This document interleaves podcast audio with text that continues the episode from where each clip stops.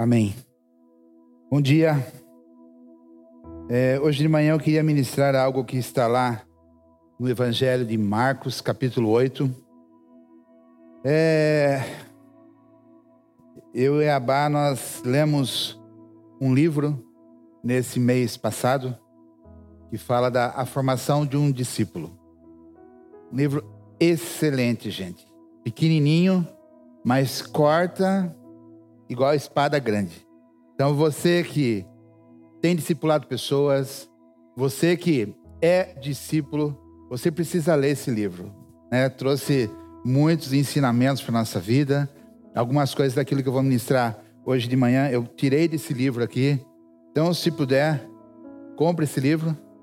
Não, não dá para emprestar porque é um livro que você tem que consultar direto ele, porque sempre ele está falando algo novo para nossa vida. Então eu quero falar de nós sermos discípulos, discípulos de Cristo.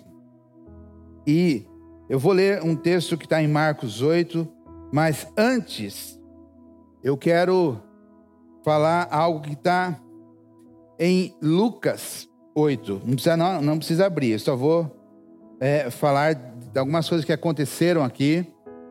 É, é aquele texto que Jesus fala que se você quer ser discípulo dele, você precisa negar a si mesmo e tomar a sua cruz.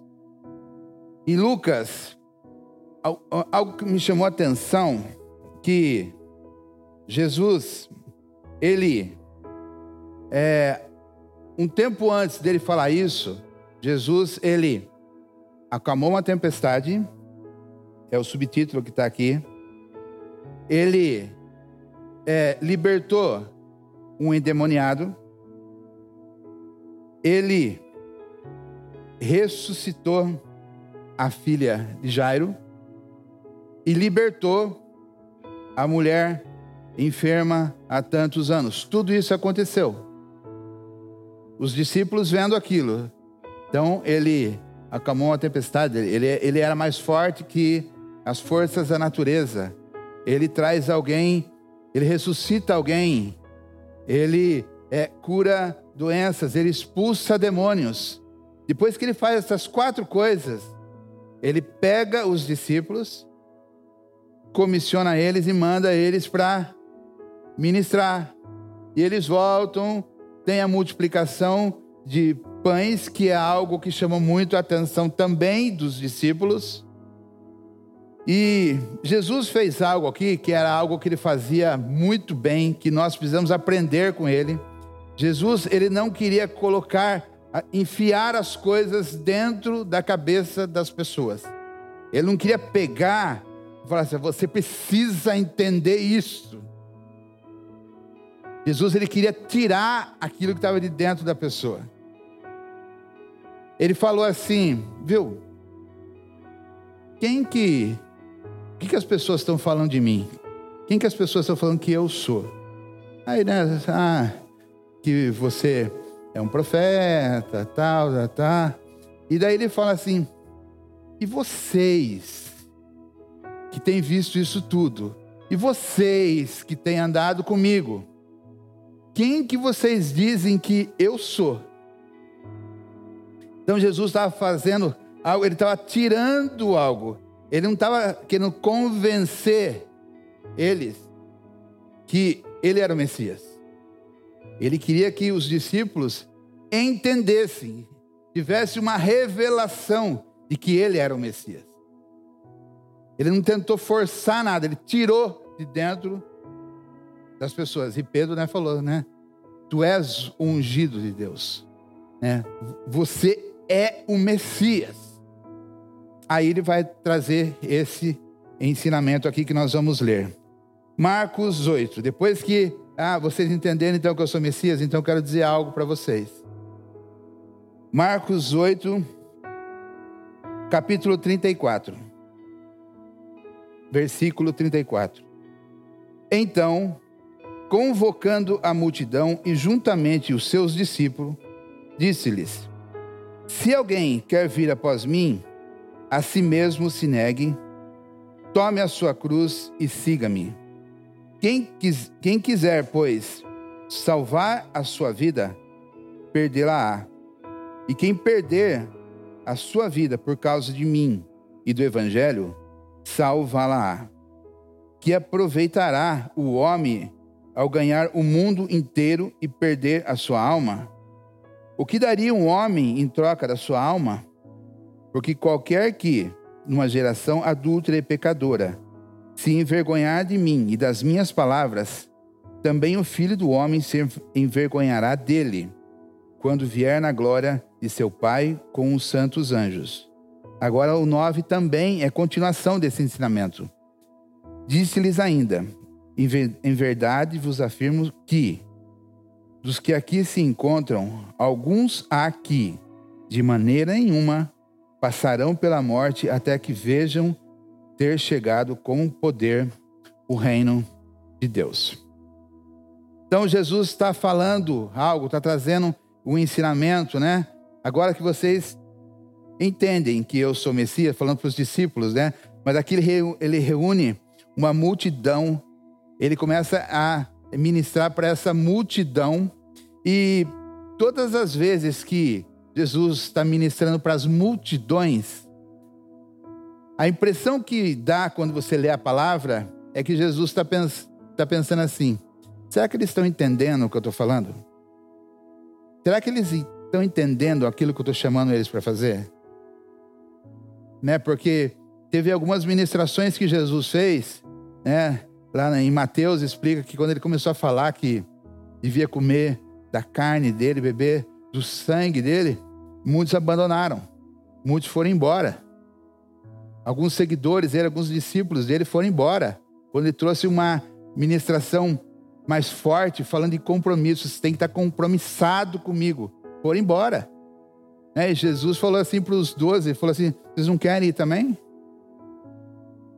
É, e Pedro fala assim, mas só tu tens, para onde a gente vai, só tu tens palavra, as palavras de vida eterna, né? Mas Jesus está falando assim: olha, será que vocês estão entendendo para onde eu estou chamando vocês? A palavra fala que Jesus ele trouxe um, um ensinamento que é, quando um rei ele ia entrar numa guerra, ele tinha que calcular se ele tinha homens suficientes para entrar na guerra. Se fosse para perder, nem entrasse. Antes de começar uma obra, você tem que se programar, se planejar para ver se você consegue ir até o final da obra. Aí Jesus está falando assim: se, se alguém quiser ser meu discípulo, negue-se a si mesmo e tome a sua cruz. Jesus está falando assim: vocês estão entendendo para aquilo que eu estou chamando vocês? Porque se for para ser meia boca, não venha. Porque ou você é discípulo ou não é. Não dá para é, você fazer algo mais ou menos. Jesus está chamando aqui a, a gente para né, esse, esse ensinamento aqui, de uma certa forma, era para chegar até os nossos dias. Para os nossos dias também isso daqui é válido. Ou você é discípulo nega a si mesmo e toma a sua cruz, ou você não é discípulo. É, é, em, eu não lembro se é em Lucas, que, que quando está explicando esse mesmo texto, fala assim: se você não tomar a sua cruz, você não pode ser discípulo. Então, gente, não é algo assim. Se você quiser, né? Olha, pode, existe aqueles que são os mega discípulos, e existe aqueles que são os discípulos menores. Não, não é isso que Jesus está falando. Ou você é discípulo, ou você não é discípulo. E quando ele fala assim, né? É, é, então, é, o que, que é? Se é algo que é exigido, tomar a sua cruz, o que, que é tomar a cruz? Nos tempos de Jesus, era muito normal. É, o Império Romano ele é, matou milhares de pessoas crucificadas. Então, quando alguém era condenado à morte, morte por crucificação, A pessoa tinha que sair do lugar que ela era condenada, pegar a cruz, ou em alguns casos, só a barra, né? É, a viga onde os braços, e carregar até o lugar de crucificação. O que queria dizer isso? Você ia fazer, você estava fazendo um desfile público, andando, e todo mundo estava olhando e falava assim: ele vai morrer. Ele está condenado à morte. Quando Jesus fala assim, tome a sua cruz, Jesus está falando assim: todo mundo precisa saber que você está morrendo. Que aquela pessoa antiga, pecadora, não existe mais. É isso que Jesus está falando. Você tem que pegar a sua cruz e mostrar para todo mundo: agora eu sou discípulo de Cristo agora eu estou morrendo para mim mesmo. É, ontem eu eu li algo que John Piper escreveu. Ele falando desse texto aqui, ele fala assim: sabe por que Jesus falou assim? É, tome a sua cruz, nega a si mesmo, tome a sua cruz, né, morra para você, porque como nós encontramos coisas para trazer a nossa felicidade que não é Deus. Como nós temos a habilidade de buscar a nossa felicidade em muitas outras coisas que não seja Deus. Então, isso tem que morrer. Nossa, a nossa maior alegria, a nossa maior felicidade tem que buscar ao Senhor. E aqui ele fala, né? É que quem salvar a sua vida, salvar a vida do quê? Aqui não está falando de salvação eterna, gente. Quem salvar a sua vida dessa crucificação, vai perder ela. Quem tentar fugir de tomar a sua cruz, quem tentar escapar daquilo que Deus tem está nos chamando, quem tentar protelar isso, jogar lá para frente, vai perder a sua vida. E quem aceitar essa morte, tomar sua cruz, né, negar a si mesmo, vai estar tá ganhando a sua vida. Mas algo que chamou a minha atenção, gente, foi o capítulo 9. Em verdade vos afirmo que dos que aqui se encontram, alguns há que de maneira nenhuma passarão pela morte até que vejam ter chegado com poder o reino de Deus.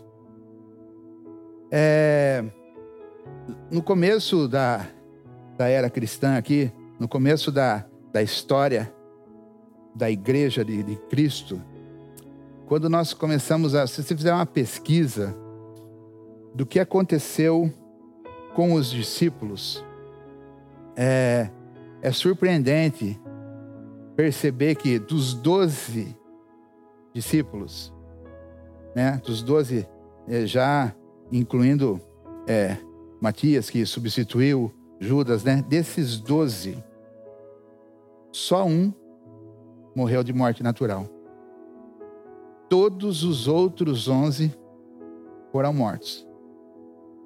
E isso, gente, tem que nos chamar a atenção que esse que morreu de morte natural, que não passou pela morte, não foi martirizado, todos os outros foram martirizados. Por que, que só um, João, por que, que só João morreu de morte natural? Eu, eu pesquisei aqui, olha só, gente. É, o que aconteceu com os discípulos.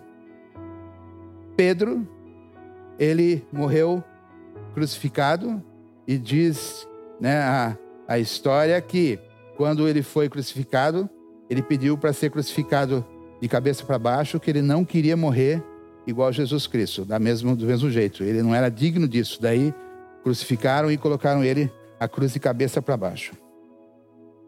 André foi martirizado e morto na Grécia. Provavelmente foi morto ao fio da espada. É, Tiago foi morto por Herodes, também é, ao, ao, fio da espada. Filipe, é, ele foi provavelmente. Isso daqui não tem relato bíblico, é a história que deixou isso daqui. Filipe provavelmente foi apedrejado e depois decapitado.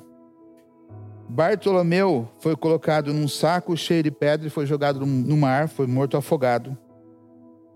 Tomé foi martirizado na Índia, provavelmente é o fio da espada que ele morre. Mateus é, morre é, também crucificado. Tiago, apedrejado. Tadeu, ele foi é, decapitado, provavelmente no Egito. Simão, o zelote, só fala que ele sofreu martírio, não fala do tipo de morte, mas sofreu martírio e foi é, morto. E Matias também foi é, crucificado. Por que que 11 foram mortos, martirizados, e somente João escapa disso? Isso me chamou a atenção, né? Que ele, todos eles eram discípulos.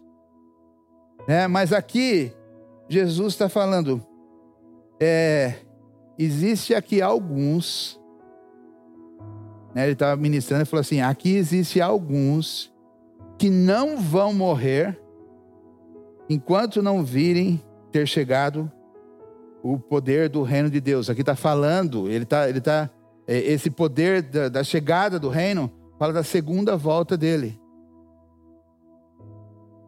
aqui vai ter gente que vai ver eu vir pela minha segunda vez. Mas se a gente lê a Bíblia, parece que a gente não, não acha isso. Ninguém ficou, né? Tá aí João, que não morreu, tá escondido em algum canto por aqui, no planeta Terra, vivo até hoje, né? E vai ver aí a volta, né? a, a segunda volta de Cristo. Mas quando a gente lê a história, gente, é, quem perder a sua vida vai ganhar e quem ganhar a sua vida vai perder, quem tomar a sua cruz, né?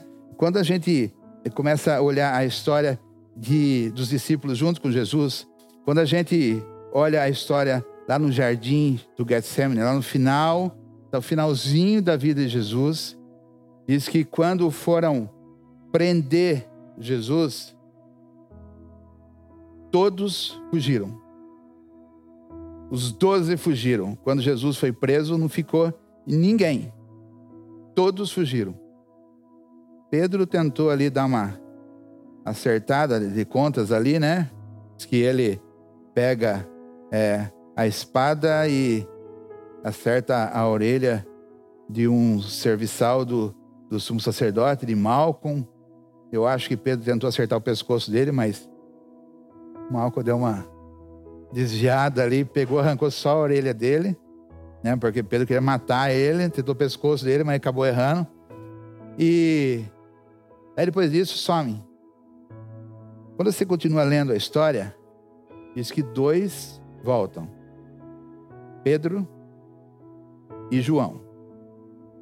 Eles voltam e começam a seguir Jesus sendo levado para o Sinédrio, ele começa a seguir Jesus de longe. Se vier para o nosso lado, a gente foge de novo. Mas eles começam a seguir de longe. Na entrada do Sinédrio, o Evangelho de João, né, conta que João, ele era conhecido pelo sumo sacerdote. Na entrada, na porta do Sinédrio, tinha uma serva que fala assim: para Pedro: Você também é discípulo desse homem aí? Ou seja, ela sabia que João era. E ela pergunta para Pedro: Você também é discípulo dele? Aí Pedro dá a primeira negada, né? Fala assim: Não, eu não sou. Ele fica de fora, negando que era discípulo. João entra lá dentro do sinédrio acompanha tudo o que aconteceu, sendo discípulo. Todo mundo sabia que João era discípulo de Jesus. Ele estava arriscando a vida dele lá dentro por ser discípulo de Jesus. Mas João acho que estava dentro dessa palavra aqui, gente. Se eu perder, eu vou ganhar. Pedro estava fora. Pedro estava tentando não ser morto por ser discípulo. Então, é, João, quando a vida dele é preservada, a gente começa a entender uma coisa. Não foi por coincidência que os onze foram martirizados e João morreu de morte natural. Ele morreu de morte natural pela consequência das atitudes dele como discípulo de Cristo. Quando Jesus foi crucificado, é, os discípulos estavam de longe e somente João estava aos pés da cruz, junto com a mãe de Jesus e mais algumas mulheres. Ele estava dizendo: Olha, é, eu tô aqui. Se quiserem me matar, porque eu sou seu discípulo, tá tudo certo. E ainda, gente, a, tra a tradição fala que João ele foi colocado num caldeirão cheio de óleo fervente e diz que não acontece nada com ele. Então, aí a gente tem que crer na palavra que Deus não faz acepção de pessoas. Deus não conservou a vida de João ah, porque ele é meu escolhido. Deus não tem isso. Deus ele responde aos atos que a gente dá para ele. É, João era conhecido como discípulo amado, né? Na verdade, foi ele que escreveu isso, né? Ninguém falou que ele era discípulo amado. É ele que escreveu no, no, no Evangelho. É, João era ele a autoestima lá em cima. Eu sou o discípulo amado. Mas assim, também no Evangelho de João diz que na ceia alguém se reclina sobre o peito de Jesus. Não foi Jesus que reclinou no peito de ninguém, mas foi João que se reclina. Talvez o peito de Jesus estava aberto para todos reclinarem. Jesus estava aberto para todos, mas só um. A palavra, né? Os evangelhos deixam registrado que se reclina ao peito de Jesus. Então, gente, foram as atitudes de João que fizeram dele esse homem que é, não foi martirizado. Foram as atitudes dele a levar ao extremo a reconhecer publicamente que ele era discípulo. Eu sou discípulo. Se eu for morrer, né? Tá bom, eu morro. Porque esse é o chamado do discípulo. Se você quiser ser, Jesus está falando aqui né, né, em Marcos 8, olha, pense bem naquilo que você vai responder. Se você quiser ser meu discípulo, tome a sua cruz. É, é, quanto de Deus, quantas pessoas já falaram com, com, a, com voz de Deus, com promessas de Deus sobre a nossa vida? E nós temos protelado o chamado de Deus na nossa vida. Nós temos é, é, promessas incríveis de Deus sobre a nossa vida, mas a gente tem deixado passar batido. Deus já falou aqui com muitas pessoas, né? coloco eu também nesse lugar.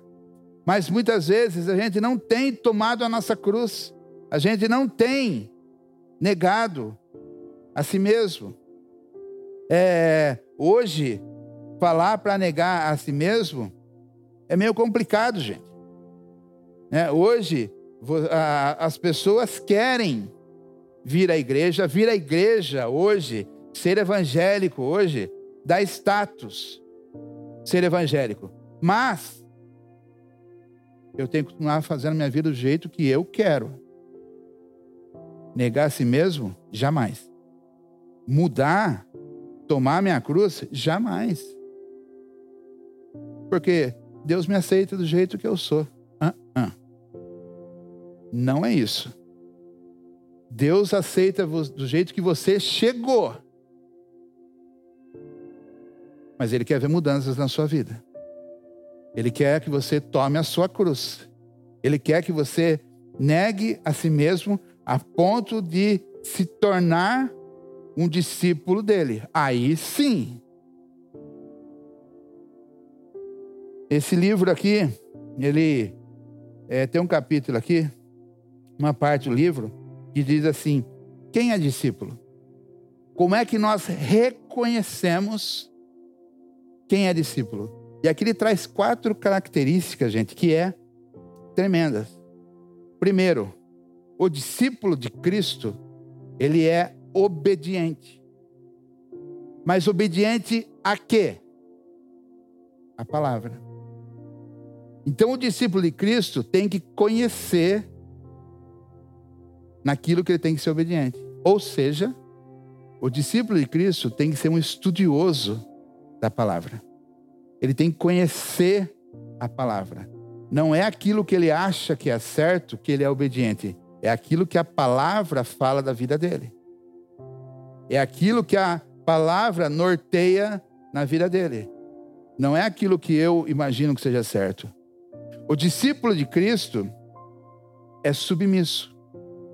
Submisso a quê? As autoridades que estão sobre a vida dele. Né? Porque a gente é, aqui na igreja, ovelhinha. Para os pastores, a gente é obediente. E lá na casa? O que, que seu pai ou sua mãe poderia falar de você? E o seu patrão? O que, que seu patrão pode falar de você? Esse funcionário, olha, tem algo diferente nele. Esse cara é bom. Seu vizinho, o que, que ele pode é, falar de você? O círculo que você é, é, frequenta. A gente lá em casa está numa briga, gente, com uma árvore que tem na frente da nossa casa. Essa semana, na terça-feira, a faxineira foi em casa lá e ela varreu dentro da nossa casa e a calçada da nossa casa. E deram quatro sacos de folha. Quinta-feira, isso foi na terça. Na quinta-feira, é, eu peguei os meninos e falei assim: vamos dar um pega aqui. A gente estava saindo para academia, falei: então vamos fazer o aquecimento aqui em casa. Começar a varrer e sacar todas essas folhas. Deram seis sacos de folha. Essa semana deu, deu 10 sacos de folha. Ontem, na hora que eu fui sair de manhã, uma vizinha varreu toda a frente da casa dela e empurrou tudo na frente da nossa casa. Porque a árvore é na frente da nossa casa. Ela empurrou tudo lá na frente. O que, que dá vontade de fazer, gente?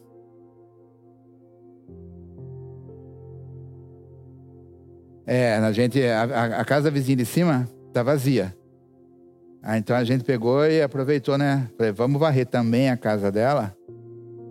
Porque se não varrer a casa dela, já já vai ventar e vai sujar toda a frente da sua casa. Então, nós varremos a frente da casa vizinha e também a nossa. Aí a outra, duas casas depois. A gente gosta dela, né? né? É. O marido é engenheiro civil, gente boa, né? na frente da minha casa, tudo queimou de folha. Porque a árvore na frente da minha casa, eu acho que ela falou assim: vamos varrer tudo na frente da casa do Alex, porque a árvore é na frente da casa dele. O que dá vontade de fazer? Vontade de pegar, né? As folhas e jogar de novo na frente da casa dela. Né? E eu fui sair com o João, com o Fernando e tal. Falei, o que é essa pilha aqui na, na frente dessa casa? Daí o João falou assim: pai, eu tava saindo, eu vi a vizinha empurrando tudo aqui na frente. assim, ah, que vontade de jogar tudo na frente da casa dela. E o João falou assim: vou jogar dentro da casa dela. O João, filho do trovão. Não, não é na frente, é dentro da casa dela que eu vou jogar. Né? A gente tem isso, né? Bonzinho, baterista, levita. né? Ele toca ali com a, com a vassourinha. Eu acho que ele pegou a vassourinha e dentro da casa. Mas sabe, o cristão é submisso, gente. Quer mais um saco de lixo do que ter uma vizinha boa para conversar tal. E sacar, e sacar e jogar fora. Ué. Pronto. A gente é cristão. Você vai arranjar rolo com as pessoas causa de pouca coisa, gente. Porque fala a verdade, às vezes as nossas brigas é por causa de pouca coisa, pouquinha coisa. Obediência, submissão. O discípulo de Cristo, ele ama os outros. Aquele que é discípulo de Cristo tem amor dentro dele. Ele ama a vida das pessoas. Ele se preocupa com a vida das pessoas. O amor, gente, é algo que é doador. O amor se doa. Né? Eu estou cansado, mas ele quer conversar? Vamos conversar. Eu paro de fazer aquilo que é, é prazeroso para mim, para mim poder me doar para o outro. E, por último, número quatro, o discípulo de Cristo ora. Quatro características para saber se você é discípulo: obediência à palavra, submissão, amor às pessoas e oração. Por que oração, gente? Porque Deus ele fala comigo com você através de muitas maneiras através da palavra dele, através da pregação, através da cela, através das pessoas, através daquilo que a gente vê na internet, através das mensagens de bom dia, é, é, através da natureza. Você, Deus está falando com você. Agora você só tem um jeito de falar com Deus. É quando você se curva, quietinho, você e você ora para Deus.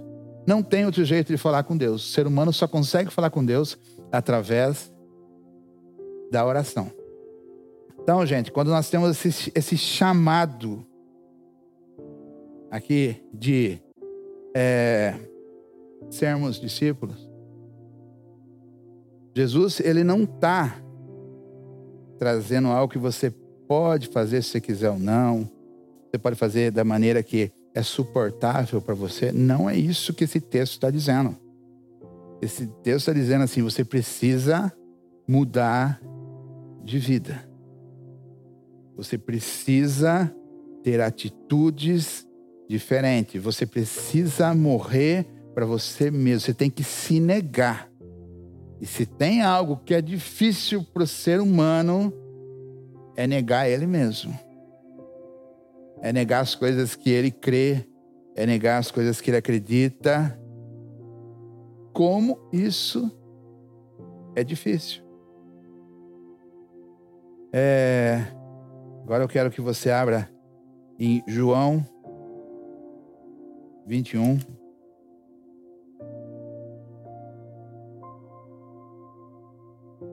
João 21. Aqui esse texto aqui vai falar de é, Jesus, ele está é, conversando com Pedro, né, interrogando a Pedro, ele falando assim, Pedro, você me ama? Amo, Senhor. Então cuide das minhas ovelhas e tal, né? Aí, olha só o que está dizendo a partir do verso 18. Em verdade, em verdade, quando a Bíblia fala duas vezes, falando em verdade, em verdade, a Bíblia está dizendo aqui: olha, isso daqui é uma grande verdade, vai acontecer isso. Quando repete em verdade, em verdade, a Bíblia está querendo dizer: olha, isso aqui é uma grande verdade. Em verdade, em verdade te digo, que quando eras moço, tu te cingias a ti mesmo e andavas por onde querias. Quando, porém, fores velho, estenderás as mãos e outros te cingirá e te levará para onde não queres. Disse isto para significar com que gênero de morte Pedro havia de glorificar a Deus. Depois de assim falar, acrescentou-lhe: Segue-me. Então ele está falando aqui, Pedro. Teve uma vez aqui, Pedro, que você fez do jeito que você achou que era certo, tal.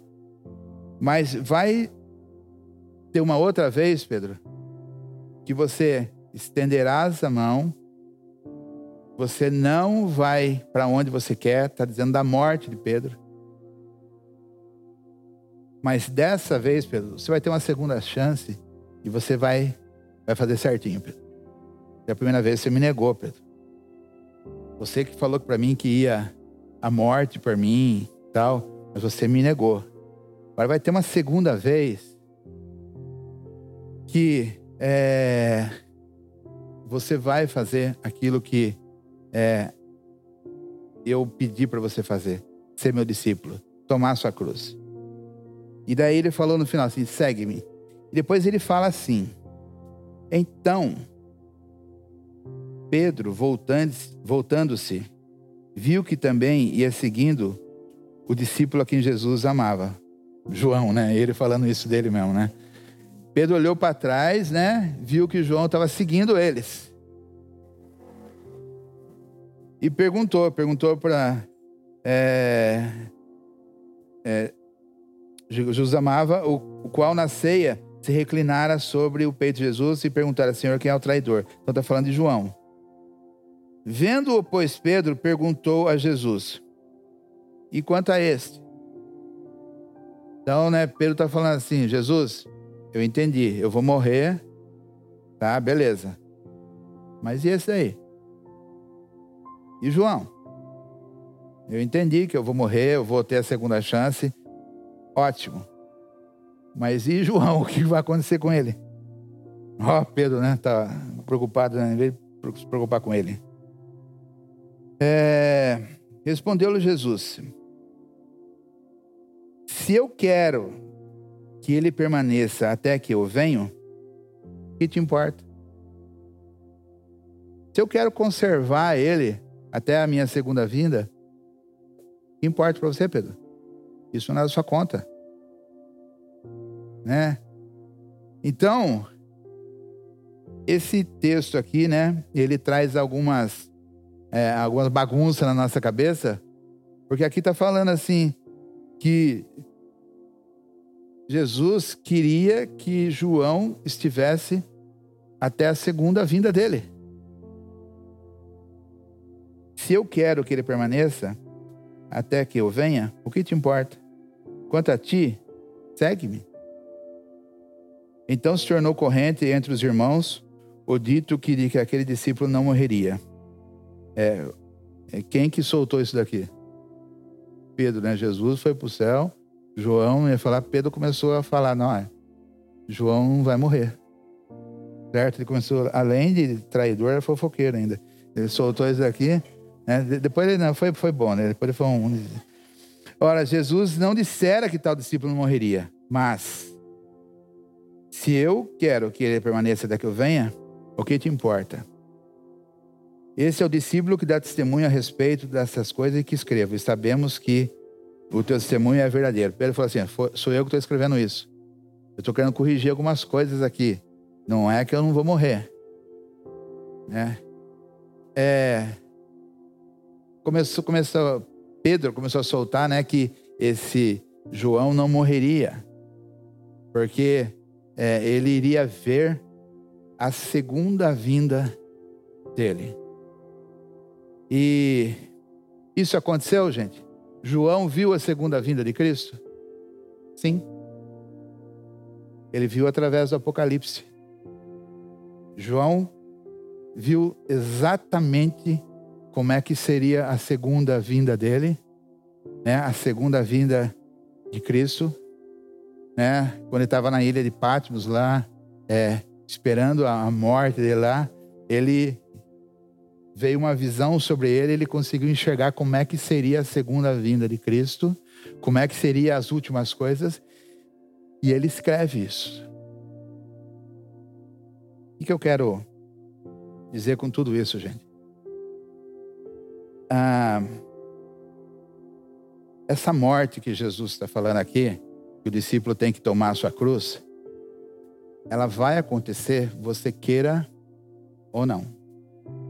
Se você não aceitar tomar sua cruz e negar a si mesmo, por bem, Jesus não vai desistir de você, de você. Ele vai começar a criar situações para que você morra. Morra e seja um seguidor dele. Se você não, você pode até protelar isso. Pode até protelar. Eu acho que é em Mateus que está escrito que é, alguns se lançarão na rocha. Né? Então, se você se lança na rocha que é Jesus, diz que você é, vai estar tá todo quebrado. Se você se fizer isso, se você se lançar na rocha, vai estar tá todo quebrado. Se você não fizer isso, é a rocha que vai vir sobre você. E você vai ser reduzido a pó.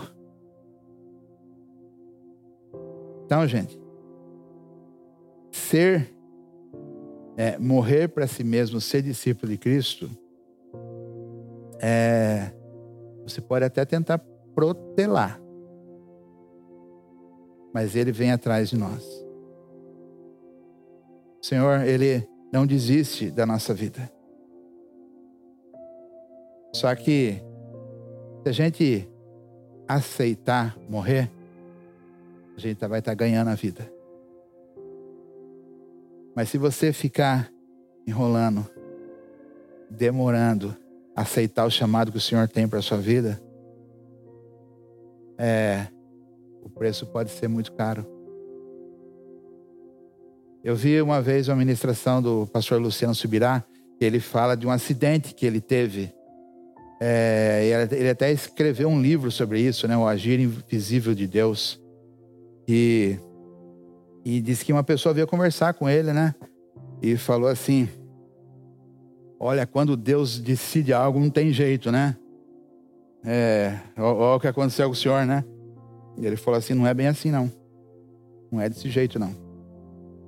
Talvez o acidente foi o plano B, o plano C, o plano D, porque eu não quis o plano A. Se eu tivesse aceitado o plano A, que era é o chamado dele para ser pastor, talvez não teria passado por esse acidente. Mas eu não escolhi o plano A. E eu quero deixar com você nessa manhã é: você tem escolhido o plano A? Você tem aceitado aquilo que Deus tem te chamado para você? Você tem baixado suas guardas, tomado a sua cruz, negado a si mesmo e aceitado aquilo que o Senhor tem para a sua vida. Porque às vezes o plano B, o plano C, o plano D pode ser muito doído, gente. Pode ser muito custoso para nós.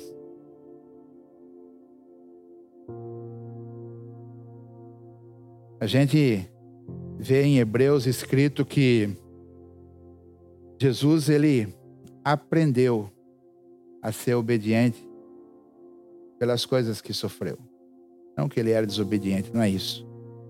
É, ele foi aperfeiçoado. Ali está falando de ser o sumo sacerdote, né? Hoje ele é o sumo sacerdote perfeito pelas coisas que ele sofreu aqui na terra, né? Mas a gente vê lá no, no Getsemane, Jesus, Jesus curvado diante do Senhor, falando para o Senhor, né? Suando sangue, extremamente aflito, falando assim: Senhor,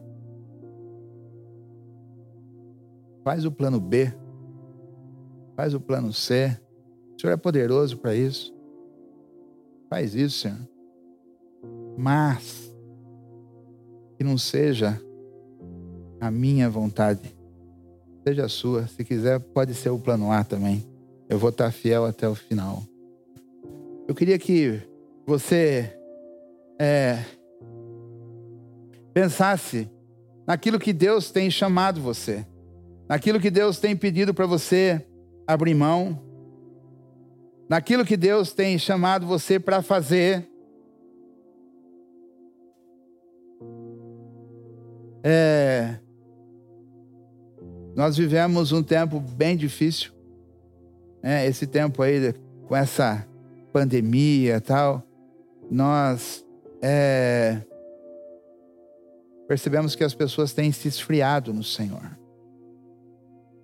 As pessoas continuam, as pessoas estão no Senhor, mas elas têm esfriado no Senhor.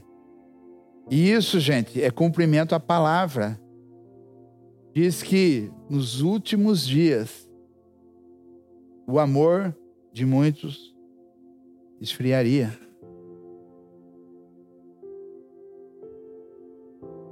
Mas o chamado que Jesus tem para a minha vida e para a sua vida é o chamado de tomar cruz e ser intenso no Senhor, de ser discípulo dele, de, de, ser, de ter aquelas tomadas de decisões assim, e falar: Senhor, eu, eu quero algo diferente. Eu quero te seguir, eu quero te servir, Senhor.